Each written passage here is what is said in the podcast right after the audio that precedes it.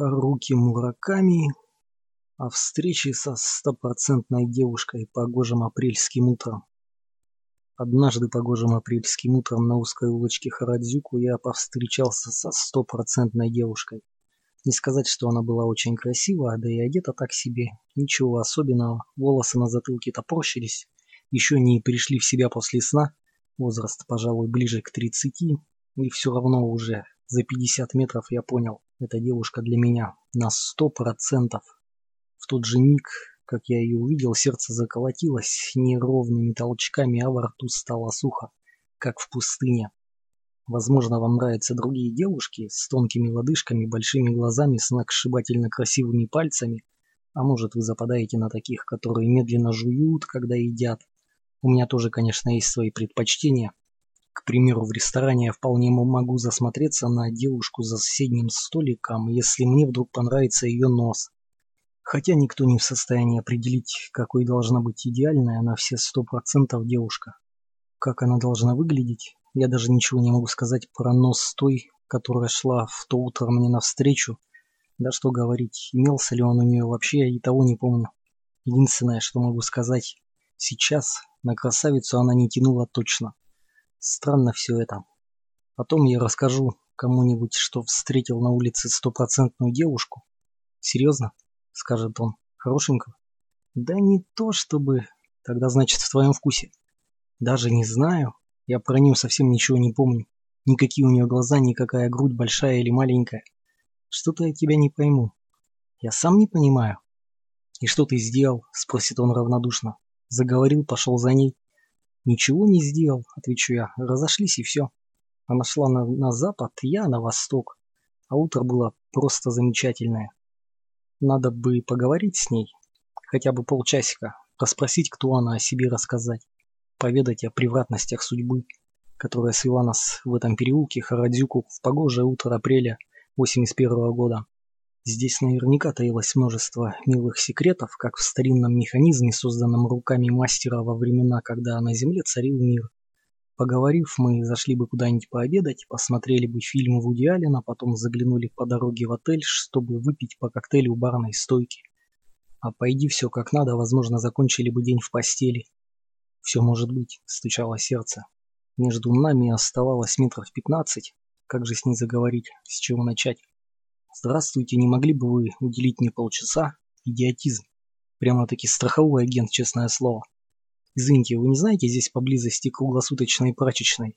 Тоже не годится, у меня ведь даже пакета с бельем для стирки с собой нет. Или взять и рубануть все как есть. Привет, я хотел сказать, что ты подходишь мне на сто процентов. Нет, вряд ли она моим речам поверит.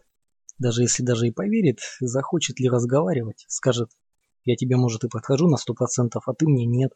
Что тогда? Для меня это будет удар ниже пояса. Мне уже 32, значит старею.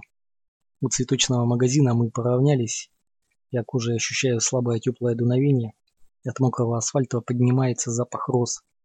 Почему-то я не могу произнести ни слова. На ней белый свитер, в правой руке белый конверт. Еще без марки.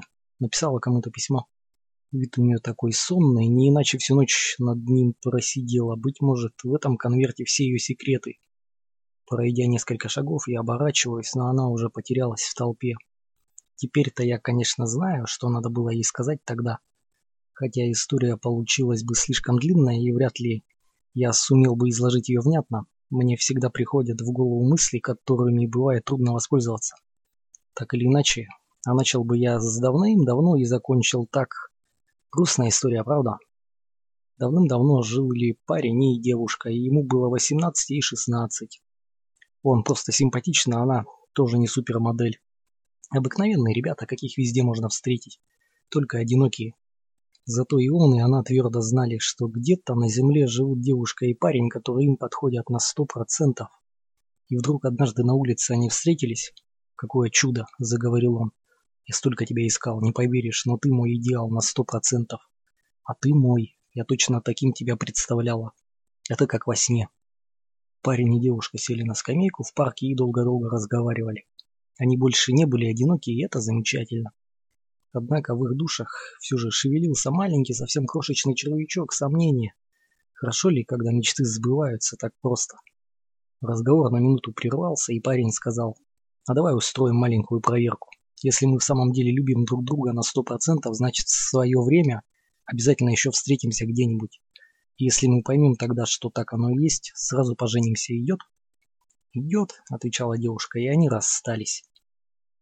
По правде сказать, в этой проверке не было никакой необходимости, потому что между ними была настоящая любовь на все сто процентов, и судьба сыграла с ними злую шутку. Зимой они оба заболели, в тот год свирепствовал жуткий грипп. Несколько недель между жизнью и смертью кончились тем, что влюбленные начисто забыли о прошлом. И когда пришли в себя и открыли глаза, в головах у них было пусто, как в копилке Дигги Лоуренса в его молодые годы.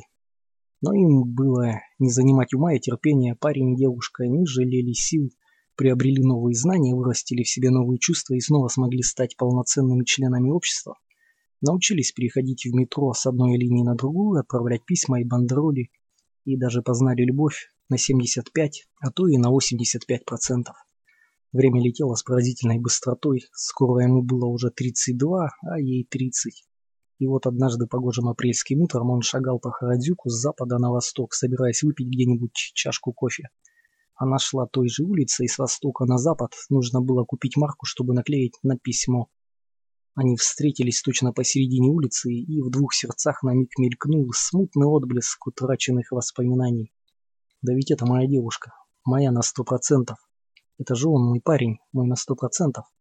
Но отблеск оказался слишком слабым, а их мысли уже не были такими чистыми и ясными, как 14 лет назад. Они разошлись в разные стороны, не сказав друг другу ни слова, и растворились в людской толчее.